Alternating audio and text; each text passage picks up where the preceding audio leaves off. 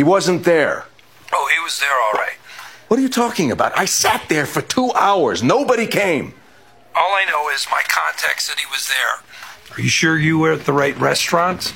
Yes, I'm positive. Where was he? Who knows? Maybe he stayed out in the parking lot, checked you out with a telephoto lens, didn't like the cut of your jib. Anyway, it doesn't matter now because my contact says it's a no go. What? what? What do you mean? No deal, no dice, shot at and missed, shit on and hit. Wait, wait, wait a minute. How can he make that decision without even meeting me? I told you he's very cautious who he does business with, all right? He's skittish, like a deer. Call him back. I'm sorry, I can't do that. Yes, you can. Call him, Saul. Hey, first of all, I never called him, all right? I called the guy who called the guy who called the guy. Second of all, it's over. Understand? With this particular individual, all you get is the one shot. Look, I'll see if I can scrape something else together, but don't get your hopes up. No one else handles that kind of bulk.